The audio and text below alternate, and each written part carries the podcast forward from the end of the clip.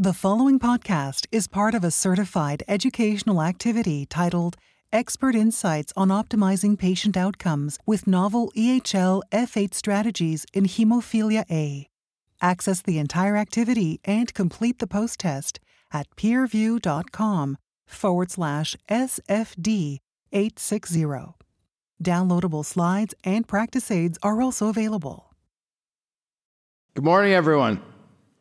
I'm Dr. Steven Pipe from the University of Michigan, and uh, really excited to be here. Uh, and welcome to the National Bleeding Disorders Foundation conference. So um, hopefully you guys are caught up on the on the new new rebranding.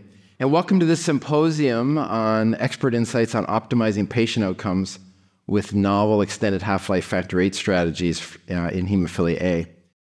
And joining me today I'm pleased to introduce uh, Dr. Stacy Croteau, who's from uh, Boston Children's Hospital, and we will be uh, tag teaming today and sharing some uh, didactic information for you, but then we're also going to have time to discuss some cases to stimulate how you think about uh, approach to patients using some of these novel therapies, and then uh, we'll have some time for some Q&A at the end. There will be some additional polling questions, so be ready during these presentations. We'll ask you for your opinion about a few things. So, what are our goals for today? We want to augment your understanding of the mechanistic differences amongst the extended half life factor VIII products and some of the evidence that supports their use for prophylaxis in heme. We want to remind you about some of the remaining unmet needs and barriers for optimal prophylaxis in this group of patients, and hopefully uh, give you uh, some skills to develop personalized prophylactic regimens uh, using uh, all the available agents that we have uh, today. And we're going to give you some uh, tools to address the practical aspects of hemophilia A care that are associated with using these products, uh, principles around patient education, monitoring for joint health, as well as uh, adverse event management. So, we've seen quite an evolution in treatment products over uh, the last few decades from the days of plasma derived materials. However, the cloning of the factor VIII and factor IX genes in the early 1980s ushered in the recombinant era that uh, many of us have treated through over the last 30 years or so. Uh, the first recombinants were available in the early uh, 1990s. And then for really more than about 10 years now, we have incorporated through bioengineering strategies extended half life factor 8 as well as extended half life factor 9. We've learned how to use these products and we've developed clinical experience and clinical data. And as many of you are aware, the first non factor therapy, emicizumab, has been available now in the US for about uh, five years. And I'm sure a number of you have uh, gained experience on using this product in the clinics. But what we're going to also talk to you today is about the newest extended half life agent. And this uh, is the first agent to have a VWF independent property that impacts significantly its pharmacokinetics. That's what you're going to hear about more later. How important is prophylaxis? Well, uh, if you recall, still the only randomized clinical trial to demonstrate the importance of prophylaxis. This was the joint outcome study uh, that was done here uh, in the US, and it showed definitively the improved joint outcomes and the ability to prevent joint disease with regular prophylaxis uh, compared to on demand. And if you uh, remember this data from the uh, Manco-Johnson paper, um, the um, bars in the uh, green and the blue are the average number of uh, hemorrhages per month in the group that were on prophylaxis. And then if you look at the orange and the green, it was the individuals who were on episodic therapy, either joint hemorrhages or other hemorrhages. And you can see the stark difference in uh, the ability of prophylaxis to prevent joint bleeds. And it was across all of the ages of the participants in that study. So, prophylaxis is well incorporated now into global guidelines. It's indicated for all patients with a severe bleeding phenotype, which means that can be irrespective of their laboratory based severity. And the WFH actually recommends targeting trough levels now that are in the 3% to 5% range. That was almost unachievable before the era of extended half life uh, agents. And so now, with the availability of these, those recommendations have been incorporated to hopefully enhance outcomes for patients. Routine scheduled dosing, however, typically ranges from every other day to two to three times per week. And for a lot of these agents, children often have a shorter half life and have to have even uh, more frequent infusions. We've got comfortable doing uh, tailored dosing and uh, dose schedule based on weight and individual drug metabolism, so called pharmacokinetic monitoring. And some of you may have had experience using these population pharmacokinetic tools uh, to tailor therapy um, quite easily in the clinics. And the benefits of all of these innovations have been to reduce the number of bleeding episodes and to enhance joint protection in our patients. You're going to hear more about the individual products that we've had available from Dr. Croteau.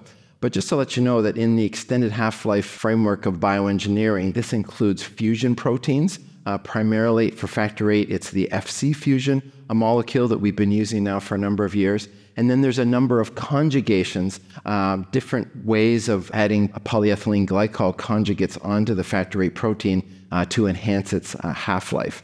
And these have varying approvals and dosing strategies amongst the pediatric and adult applications, but they've all been highly effective when they've been used as prophylaxis.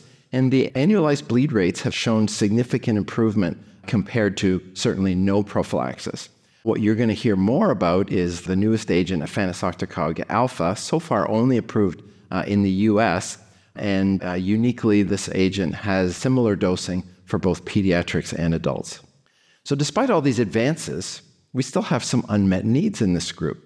We have barriers to the adoption of prophylaxis. I'm sure that was part of some of the questions and part of your voting that we did the initial poll. Poor adherence to prophylactic regimens recurrent bleeds despite uh, prophylaxis in a subset of patients. And we're also seeing significant health equities. Around the world, uh, we still have probably 75% of the world just do not have access to prophylactic treatments.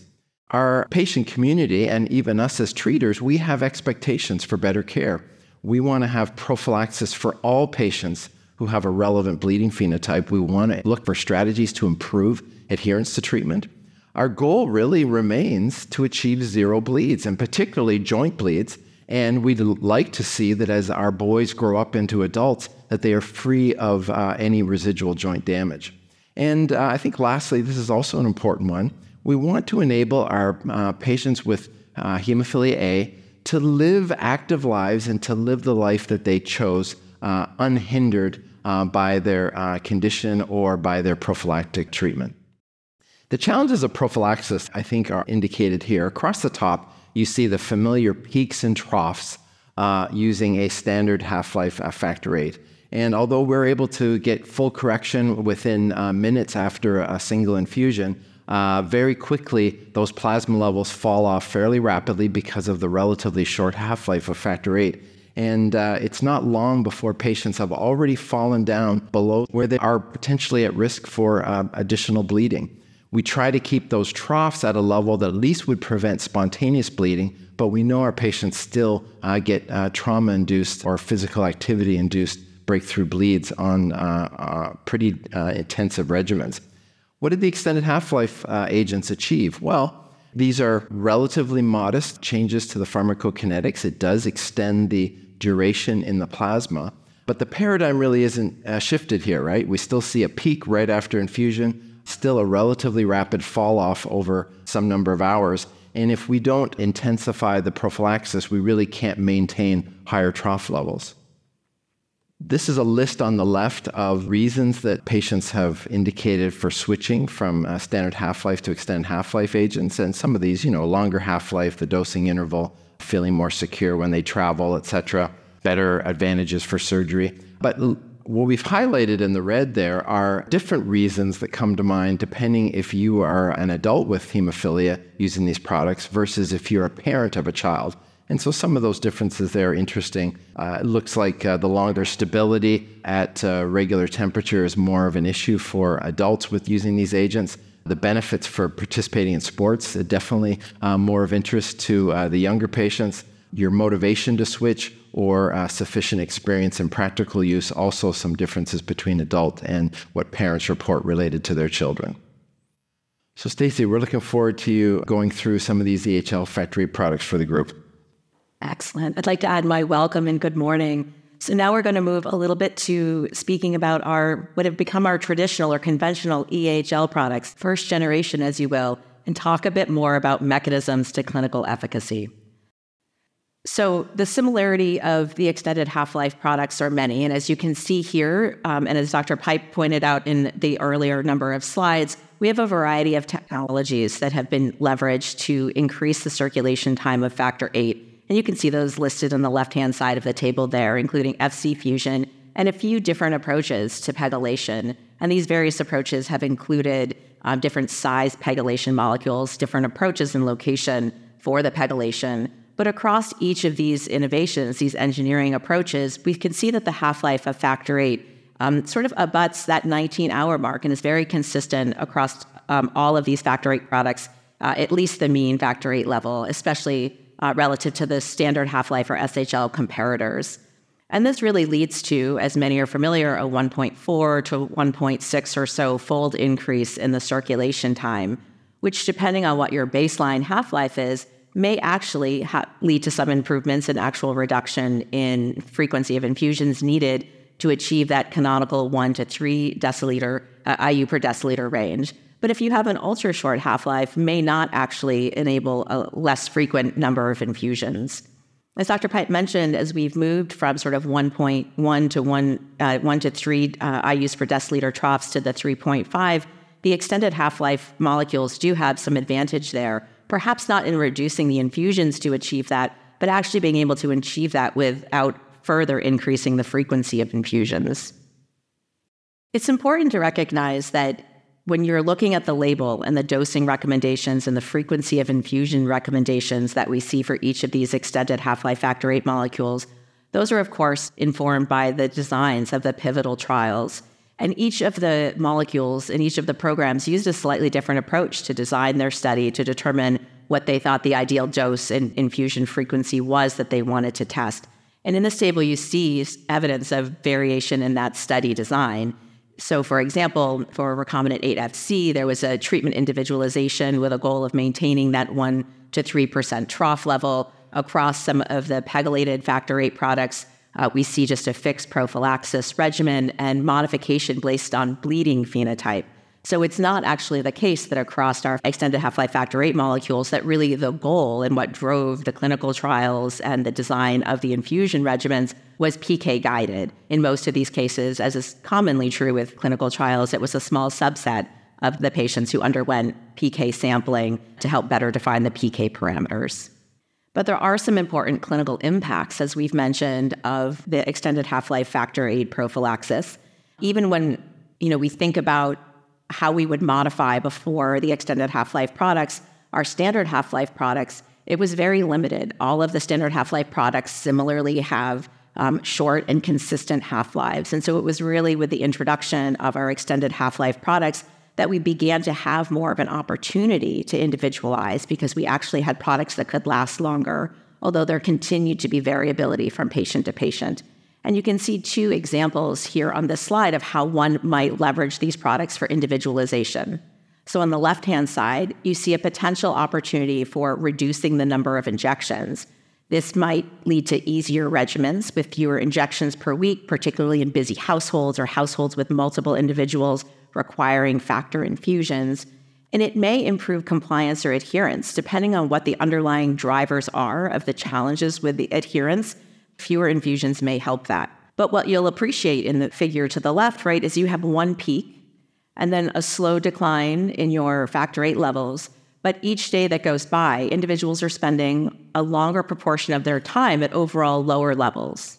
When you look at the figure to the right, you see more frequent infusions lead to more peak levels, overall average of higher levels over time, slightly higher trough because the best way to help improve your trough is to increase the frequency of your infusions. But of course, the obvious trade off here is three infusions versus one infusion, for example. So the trade off of more frequent peak levels, of higher trough levels, tends to be more frequent at Fusion when we're looking at SHL and our traditional EHL factor products. The more peaks, the higher troughs do, in addition, though, have the benefit of perhaps better protection if we're managing target joints, if we're managing busy physical activity, kids and young adults and older adults of all ages, better troughs, more frequent peaks may help mitigate bleeding phenotype and be more protective in that regard. So it really depends on what the underlying goal of the patient in front of you is and what their challenges are in terms of adherence, venous access, desire for physical activity, how we're going to leverage these agents to modify their regimen. And increasingly, we have tools to help us with this. So it's very difficult to turn patients into pincushions and say, terrific, we're going to do some optimization. We're going to get a PK profile on you. I just need you to come in before your next factor infusion, wait around an hour, and then four or five more times in the next day or two, we're going to get more blood levels. So we really get a sense of what your factor levels are. Now we're actually able to leverage population PK profile modeling that allows us to take many fewer samples, perhaps two well placed samples following an infusion, to really generate that individualized uh, PK profile for patients. And as we've looked at various studies, including the CHEST study that came out of Europe, and others have done investigation of the utility of these PK profiles as well, we see that being able to engage patients, obtain their PK profile, and modify the regimen, taking into account their PK, their goals, really does have beneficial impact on the clinical care, as well as in many cases their adherence to the regimen. And that actually makes sense because that's actually helping to engage them more in their care, helping to give them a visualization of this is where my factor levels are, statement of this is what my goals are, and correlation between now I better understand how well protected I am at certain times when I want to do certain activities or when I'm experiencing flares of recurrent bleeds or other events. And so you can scan the QR codes here to help bring you to two tools. One I happen to use most commonly is the WAPPS-Hemo tool that came out of an academic group in McMaster and has curves for all factor products and is quite useful. There's also product specific tools like myPKFiT that can be used with certain products within certain parameters, but both potentially can be helpful and instructive to both you and your patients when you're thinking about this optimization of prophylaxis. And now on the next two slides, we're going to use representative extended half-life factor VIII molecules to demonstrate a few points. But many of these points actually have been published and demonstrated across each of the factor VIII extended half-life molecules. So these aren't necessarily unique to the molecule in particular. But individualization, again, improving outcomes. So this is a bit of a busy slide, so I will help orient you. Here we're looking at median ABR, median annualized bleed rate on the y axis. You see the number of the bleed rate there. And then we have four categories across the x axis. The first grouping is individualized prophylaxis, the second, fixed weekly prophylaxis, the third, a modified prophylaxis, and the last, on demand. And then we look at several types of annualized bleed rates. So in orange, we have the overall bleed rate. In green, the spontaneous. The small gray diamonds are joint, and then the blue triangles are spontaneous joint.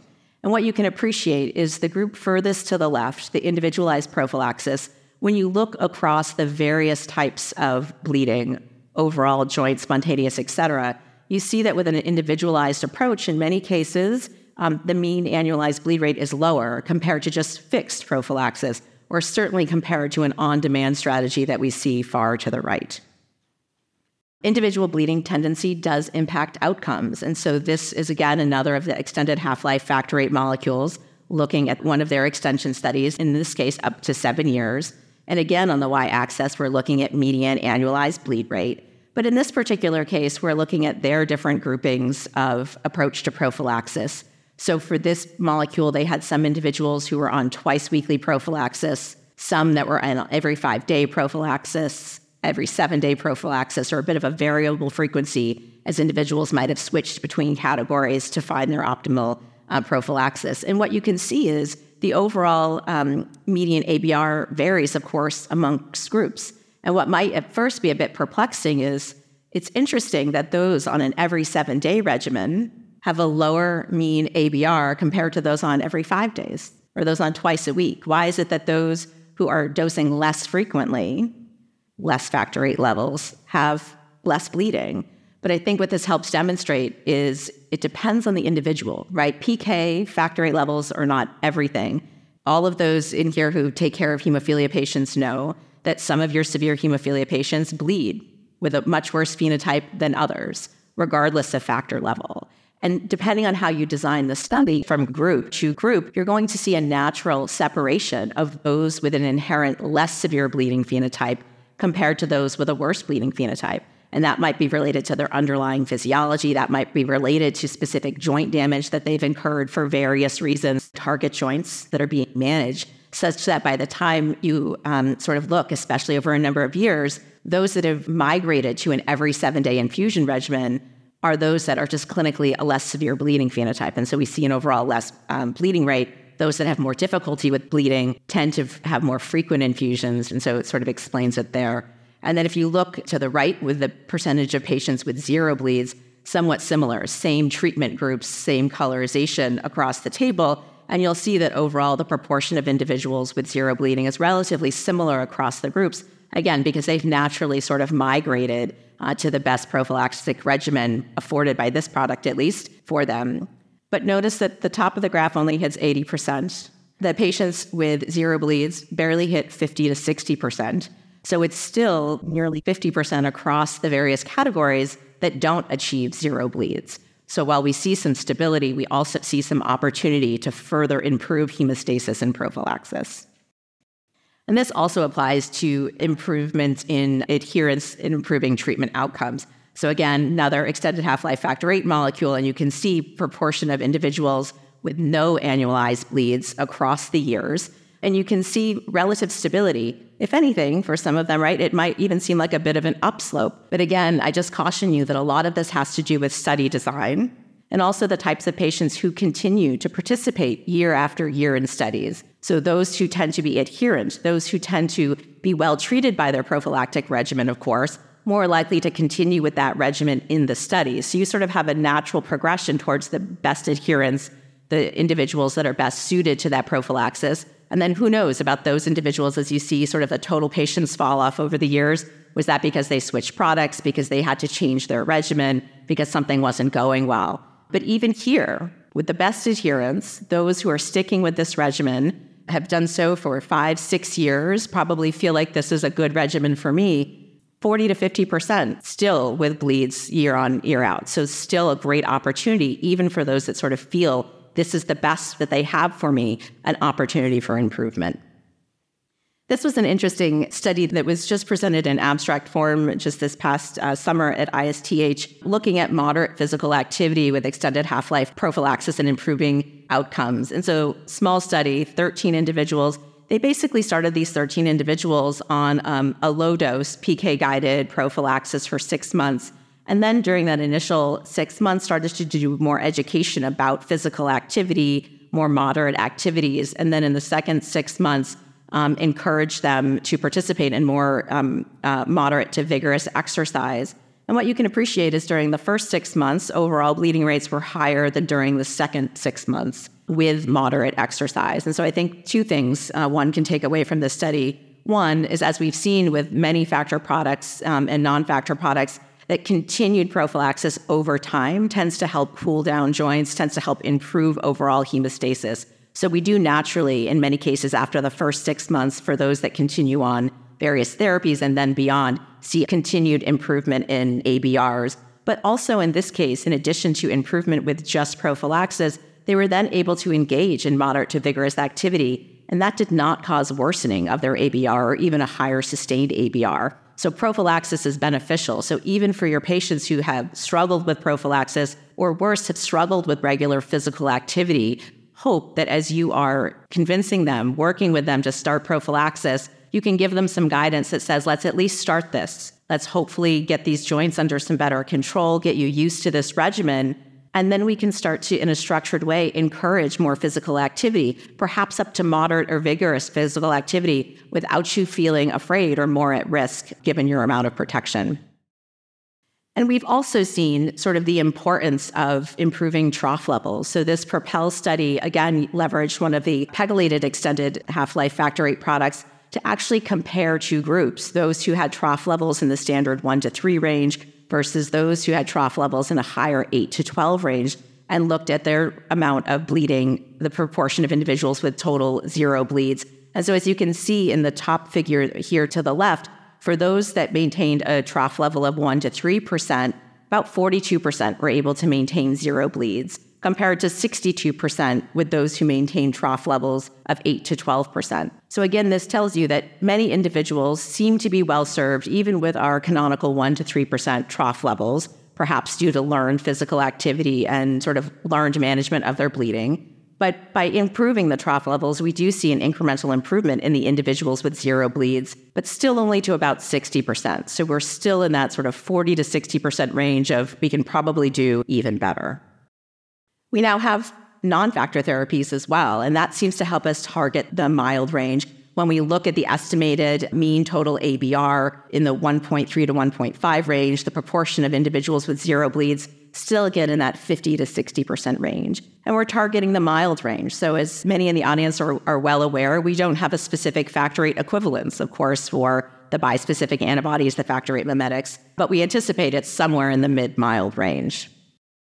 So there's both benefits and limitations of, you know, the extended half-life factor VIIIs or factor VIII concentrates in general versus emicizumab and non-factor replacement therapies. You can sort of see that highlighted here. Of course, the factor VIII concentrates give us something that we can measure, allow us to actually bring individuals into the normal range. Though the trade off, it's an IV infusion and levels then again fall pretty quickly. Where non factor therapies such as emicizumab provide a more consistent protection, but it's more consistent in the mid, low, mild hemophilia range. To date, the extended half life products have not been demonstrated to be an increased inhibitor risk, at least in previously treated patients. That was well demonstrated in the pivotal trials and in the follow up trials of each of the factor concentrates, as well as in additional observational studies that have been ongoing. Some of the, the extended half life, including recombinant 8FC, have also completed PUP studies that did not demonstrate increased inhibitor risk in previously untreated patients, but not all products have, have been sort of fully fleshed out in our youngest patients.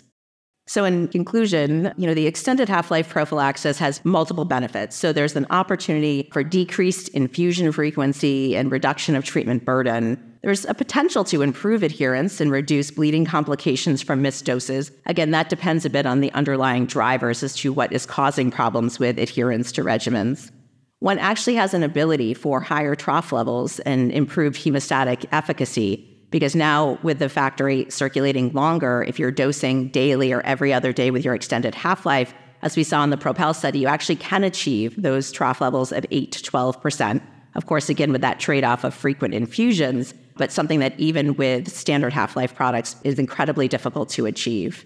And potentially also an improvement in quality of life and physical activity lifestyle, depending on the individual.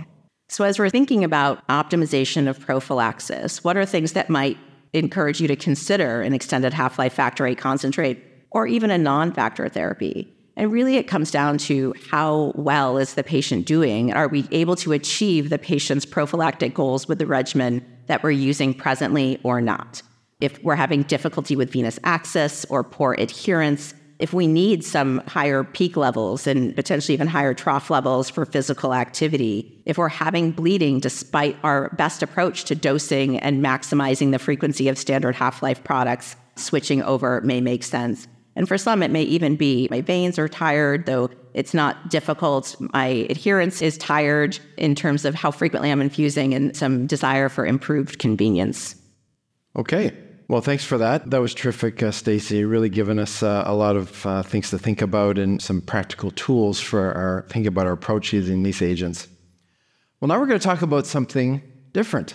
And we're going to discuss overcoming the limitations that are imposed by von Willebrand factor, all of these uh, factor VIII therapies. So, one thing I want to help you understand is that the binding of factor VIII to VWF imposes a ceiling on what all of the therapies to date have been able to achieve with respect to half life extension.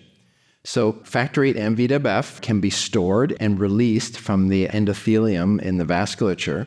And based on the concentrations and the high affinity of factor VIII for von Willebrand factor, this results in the vast majority of the factor VIII being bound to VWF at any given time but it is in an equilibrium, so it's an on off. So there is always a proportion, maybe around 3 to 5% of the factor VIII that's circulating free, but all the rest is bound to von Willebrand factor.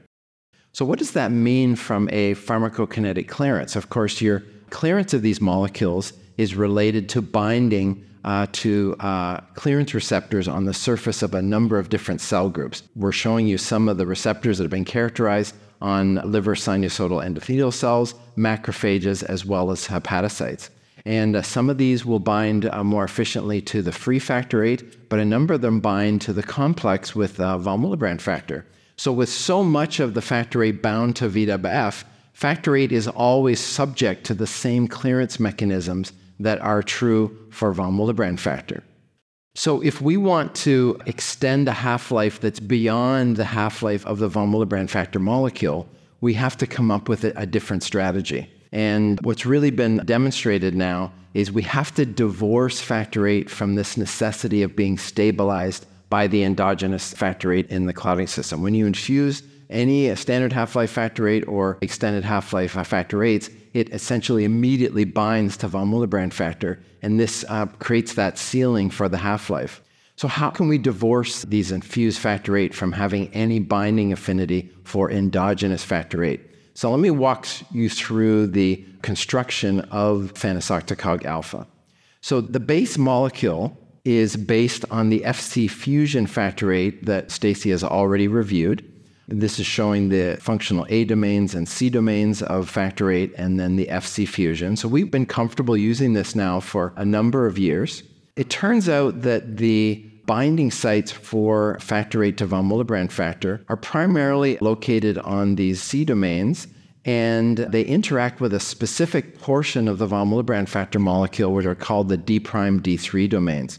And it turns out that if you just take a recombinant fragment of VWF that has those domains, it will bind with high affinity factor VIII and it will block its ability to bind endogenous VWF. And it will provide the stabilization in plasma that we're used to seeing. Uh, but if we only had the D prime D3, because of that on off of the factor VIII and VWF, it would eventually dissociate from the D prime D3 and then bind to the endogenous, and we wouldn't get a sustained effect. So, to covalently link the D prime D3 to the molecule, um, the D prime D3 also has an FC fusion. And this allows this to be covalently linked as a, a fixed dimer.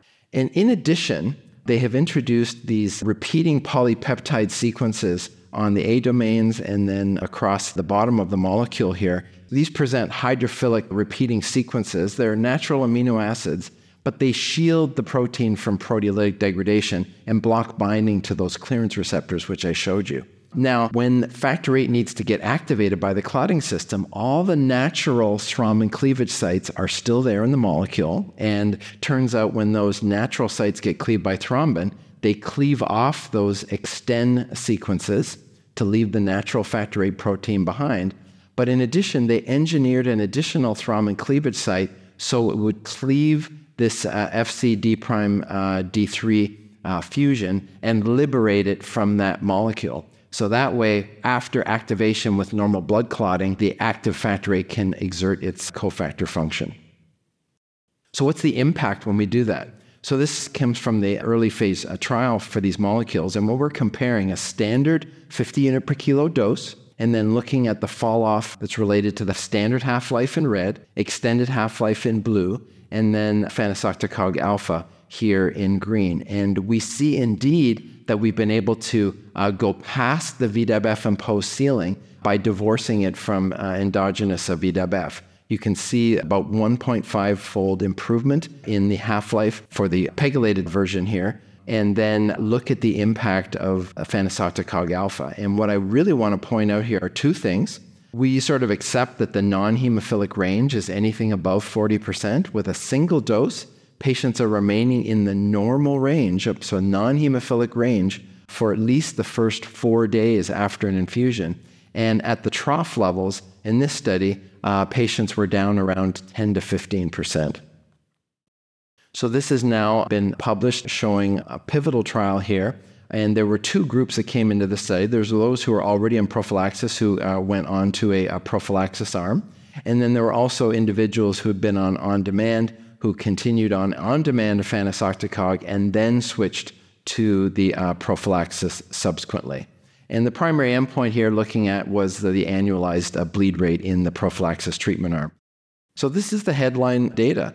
So in the patients who were on efanesoctocog prophylaxis, the median annualized bleed rate was zero.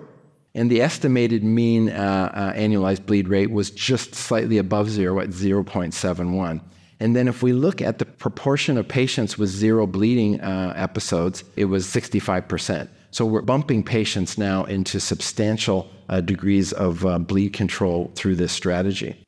If we look at those, because some patients came into the study on prophylaxis with their prior agent, and we were able to establish what their baseline estimated mean annualized bleed rate was just shy of three bleeds per year.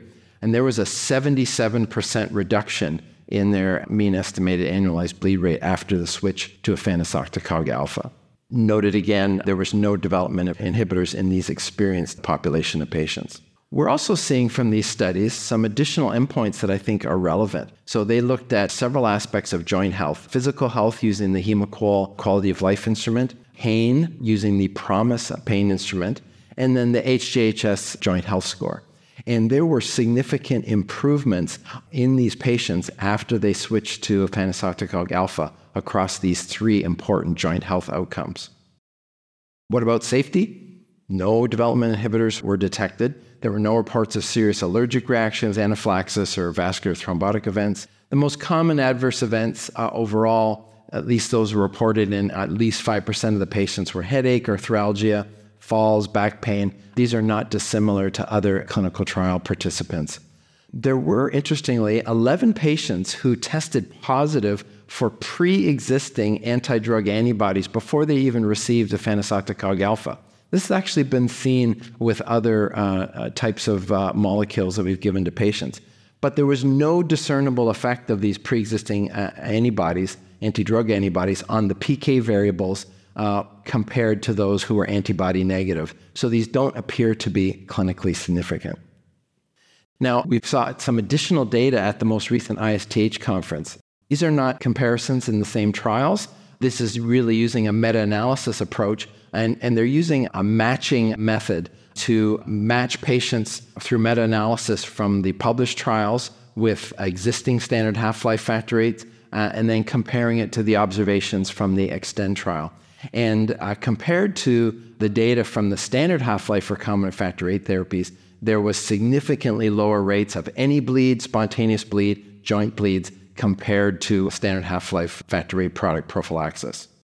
What about two existing extended half life factor VIIIs? Well, again, using a similar approach of matching patients, efanesoctocog alfa was associated with significantly lower rates of any bleed, spontaneous bleed, and joint bleeds compared to EHL uh, factor products that are listed here.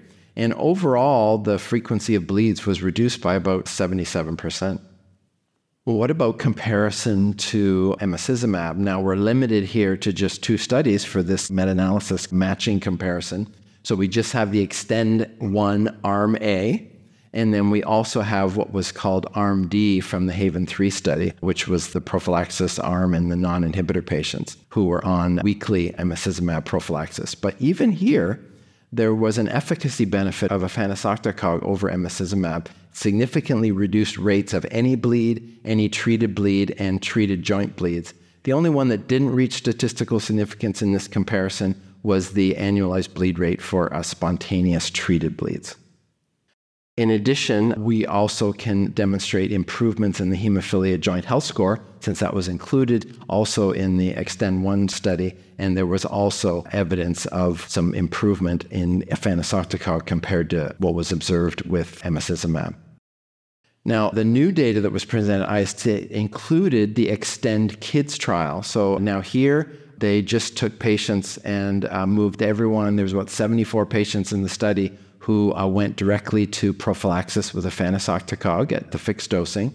It was a mix of individuals who were less than six years old and those who were between six to 12 years old. And in that study, the mean ABRs were zero and 0.89, and 64% of the patients had zero bleeding episodes, 82% of the patients had zero joint bleeds, and 88% of the patients had zero uh, spontaneous bleeds. So I think people were really impressed by the bleed control achieved in the pediatric population with this agent. So, efanesoctocog alfa is the first recombinant factor VIII that breaks the VWF imposed ceiling for plasma half life, and the once weekly dosing has been shown to be effective in both pediatric and adult patients with HemA. It maintains normal to near normal factor VIII plasma levels for the majority of the week after a single infusion. And we're seeing improved PKs associated with improvements in important physical health parameters, pain, and overall joint health, and has been shown to be safe and well tolerated without an increase in inhibitors. So, in this next section, we're going to look at two cases together between Dr. Croteau, and we're going to have a discussion, and we're going to see how we would apply some of the principles that we've tackled so far today. So, Stacy, that's a case we want to uh, take up here to a certain degree. So, consider a pediatric patient with severe heme. Their parents are wondering what the options for treatment are, how protected the patient will be, um, and uh, really uh, how to proceed. So, um, I would just invite you to think about patients that you're seeing every day uh, in your clinics. Uh, what do you discuss with them about what the treatments are for prophylaxis? No, I think it's a great question and one that you know many of us face regularly. I generally start broad strokes. So we have two categories of treatment. We have an opportunity to replace your factor eight. We can talk about different types of factor eight concentrates. Then we also talk about the non-factor um, concentrates, emicizumab, for example. Um, and so I think especially for new families, for younger families, um, starting sort of high level can be really helpful. And then we talk about some of the trade offs, of course, between factor replacement versus non factor replacement. And some of these we highlighted, hopefully, for you earlier in the talk. So, with factor VIII replacements, we're able to normalize and measure your factor VIII level. For various activities, we can bring you up into the normal range. When you have bleed events, we sort of anticipate where your factor levels are, and we can modify your regimen in that way. The downside, of course, being it requires IV infusion skills. So either being tethered to a home infusion company or coming in for infusions until you or your child um, are able to develop self infusion skills to sort of liberate you from additional medical support. And then in the non factor category, of course, right now we have emicizumab bispecific antibody. The benefits there are that it keeps you out of the severe range. It puts you somewhere in the mild hemophilia range consistently we don't know exactly how well protected you are in that range. It doesn't bring you up into the normal range, it doesn't normalize your hemostasis. But our experience so far has demonstrated that it affords very good prophylaxis for most daily activities and even for a lot of sports and athletic events. And it's not IV, it's subcutaneous. So, from a skill building perspective, much easier for parents and patients themselves to learn how to inject. So, you sort of have the trade off of potentially being in the normal range versus not, but IV, more frequent therapy versus subcutaneous, less frequent. Does your discussion change depending whether you're talking to like a preschool level uh, family with preschooler versus, you know, well into school age, maybe even early high school versus, say, a young adult? So I think we're in such a golden time of changes in hemophilia treatment that it does in the moment, right? Because by definition, sort of presently, my older school age and young adult kids are old enough to remember before the bispecific antibody. So many of those individuals or parents already have IV skills and peripheral infusion skills. And so it's a little bit of a different um, skill building consideration, and the trade offs are a little different than brand new families who've never heard hemophilia, who've never heard home infusion nursing, who are terrified of the idea of trying to pin down their two or three year old um, to do an IV infusion. And so I think often gravitate more towards an opportunity for subcutaneous, at least initially. Um, but from a physical activity perspective, from a skill building perspective, it's a lot of the same considerations. And even some of my very active toddlers, parents feel that having a factor eight concentrate, being able to modify the levels, sort of trumps an easy subcutaneous, where others say, gosh, subcutaneous, good overall protection, that is just the ticket. And then similarly, as individuals get older, depending on their physical activity needs, if they're varsity athletes, if they're more poem writers, bookish, they may make different decisions. So, when parents are encouraging their kids or inviting their kids to start doing a new activity, or if it's a high schooler he now wants to play on a varsity sport, what are you telling them about physical activity and the different treatments that maybe have been on now for a number of years? Absolutely. So, at my institution, we've, as many know, we've been a big fan of PK guided prophylaxis for quite a long time. So, for all of our patients on factor concentrates, we have a sense of their individual PK profiles that we're able to leverage to help inform our decision making around physical activities and what have you. And so, whether you're on emicizumab, whether you're on factor concentrate therapy, I emphasize the importance of listening to your body. So, we are very much proponents of regular physical activity, of individuals sort of achieving their goals and participating in the sports and athletics that they want to with a reasonable safety margin. Um, but the importance of thinking through, not making dangerous decisions, not skipping out on important safety equipment, but really knowing where their levels are. And if you are on, say, emicizumab and you're playing a varsity sport, listen to your body. If you get kneed in the thigh, if you go sliding into home, if you feel a pop in your thigh as you're sprinting across the finish line, it's important to listen to that and to not just go to bed on it um, and hope for the best, even though it's sore and getting more swollen for a day or two, and then you call me on day four or five.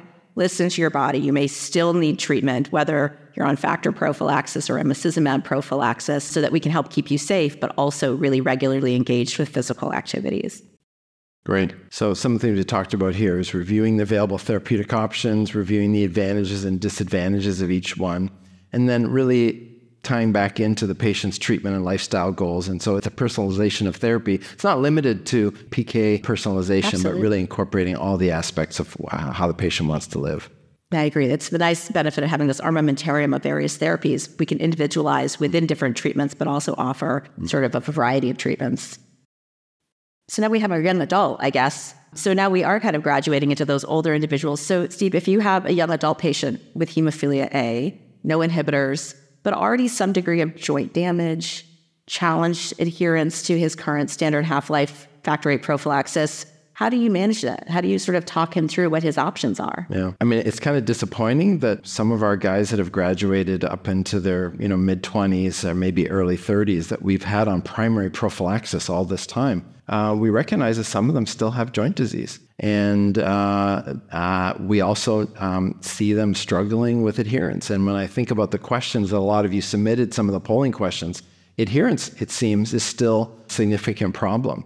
And I think the consequences going forward for continued poor adherence is with established joint disease, they're going to still have potentially target joints and uh, recurrent bleeding. And we fear for what the continued deterioration is of those joints over time and what the impact is going to be on their life chronic pain, impact on quality of life, their ability to do things with their families. So I think we go back to what's the goals for the individual patient and some of the things that might inform the decisions we make about whether they stick with their current therapy, switch to standard uh, extended half-life, or uh, to emicizumab.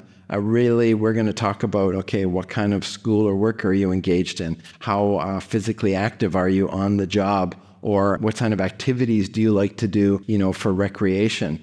And then listening to them about is there a joint limitation? Is there a chronic pain issue going on?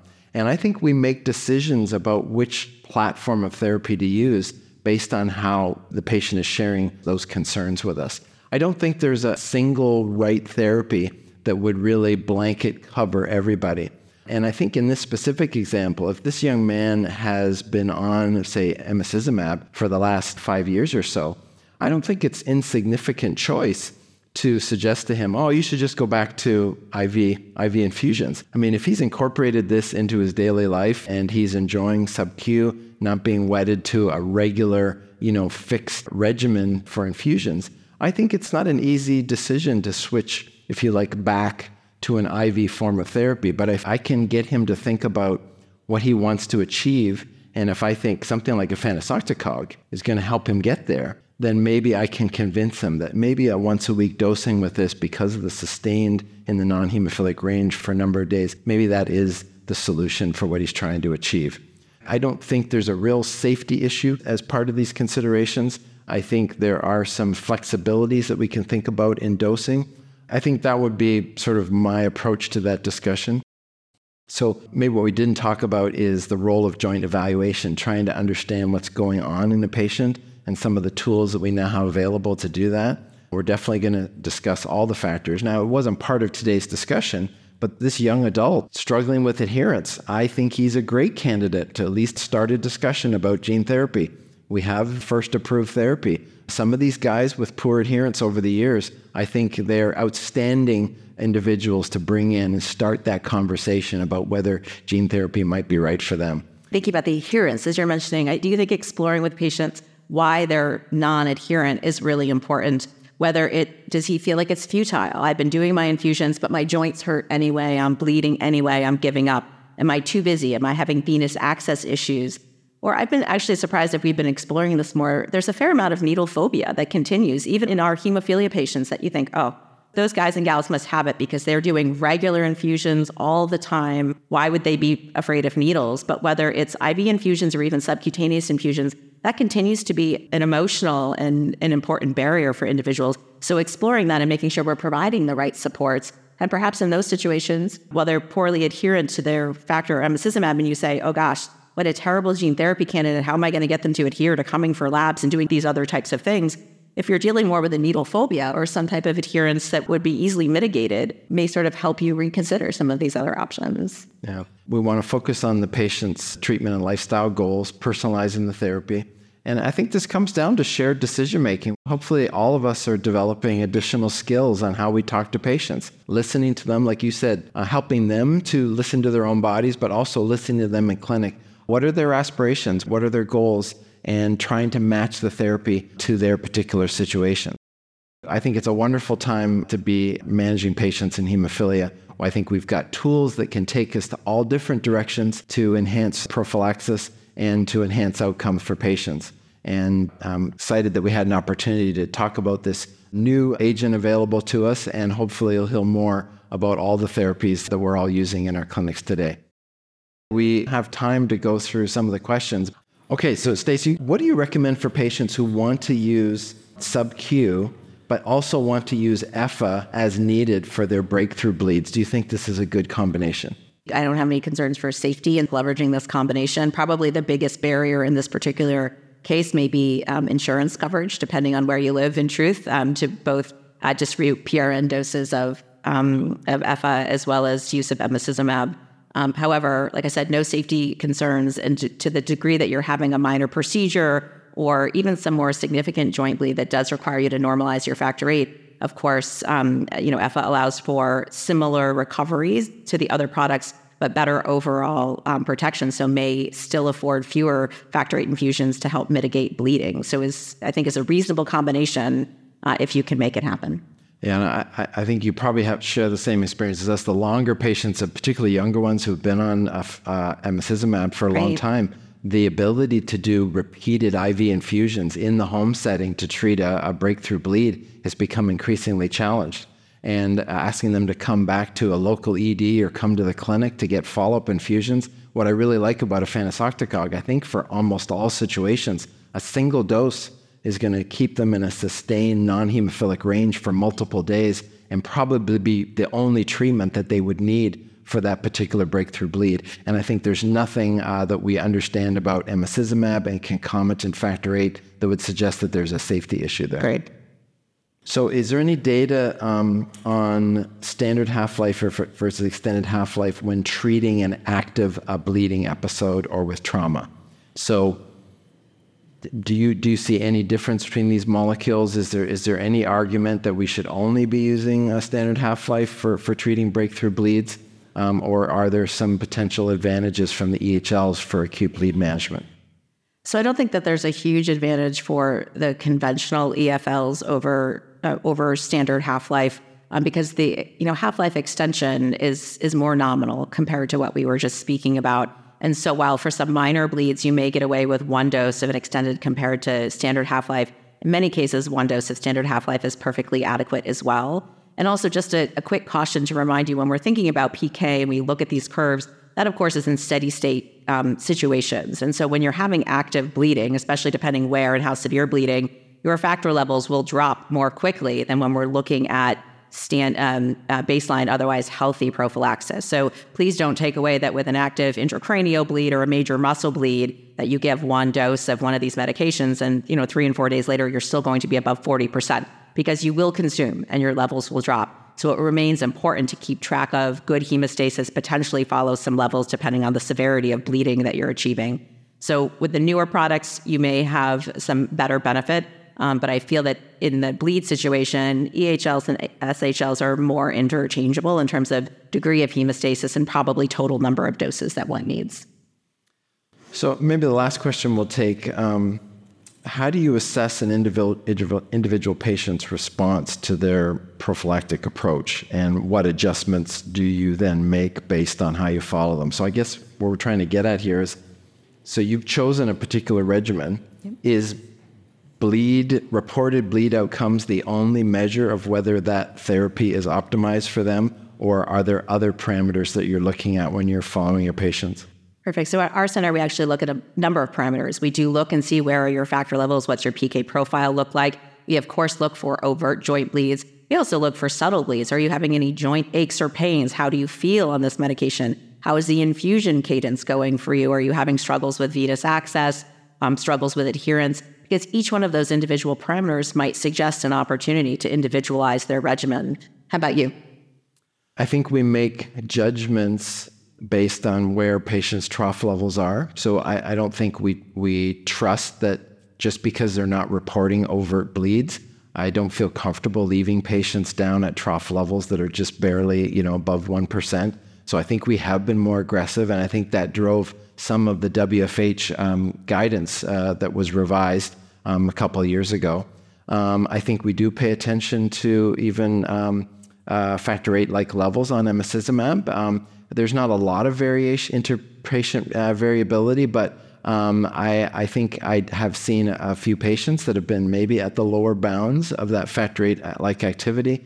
And so, if we have an opportunity to modify their, their dose and regimen to uh, try to optimize that. So, I, I, think increasingly I've been concerned that simply relying on just overt bleeding is missing some important potential outcome determinants for patients. Agreed. I think yeah relying just on bleeding, relying just on factor levels, there's not one right parameter. I think kind of integrating this information is where we really shine as comprehensive centers and why it's so important for us to help be involved in the severe bleeding disorder community.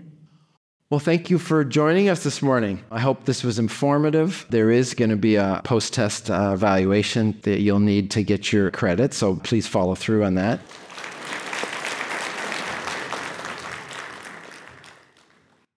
This activity is certified by PVI, Peerview Institute for Medical Education. Remember to download the slides and practice aids. Thank you for listening. Download materials and complete the post test for instant credit at peerview.com forward slash SFD 860. This activity is supported by an educational grant from Sanofi.